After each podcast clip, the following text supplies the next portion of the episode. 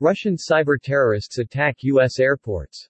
Russian hackers claimed responsibility for cyberattacks that have temporarily knocked over a dozen of major U.S. airports' websites offline today, making them inaccessible to the public and causing an inconvenience for travelers attempting to access information, according to U.S. officials.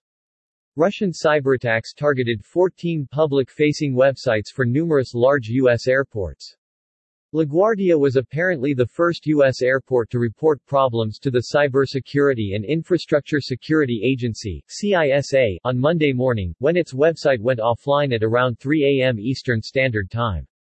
Other targeted U.S. airport facilities were Chicago's O'Hare International Airport, Los Angeles International Airport and Atlanta Hartsfield-Jackson International Airport. According to U.S. officials, the cyberattacks did not affect air traffic control, internal airport communication or other key operations of the airport but caused a denial of public access to public websites that report airport wait times and capacity information. U.S. Transportation Security Administration TSA, announced that it is monitoring the problem and assisting affected airports. Today's cyberattack has been attributed to Killnet, a group of Russian cyber terrorists who support the Kremlin but are not thought to directly be government actors.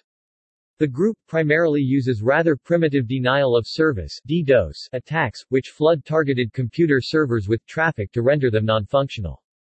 A similar attack targeted German railway system communication networks over the weekend, causing massive service disruptions in some parts of Germany.